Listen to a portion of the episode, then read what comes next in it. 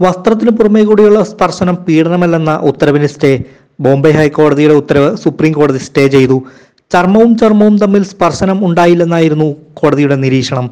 അതിനാൽ ലൈംഗിക പീഡനമായി കണക്കാക്കാനാകില്ല. സ്ത്രീയുടെ അന്തസ്സു ഹനിക്കൽ നിയമപ്രകാരം മാത്രമായിരുന്നു ശിക്ഷ.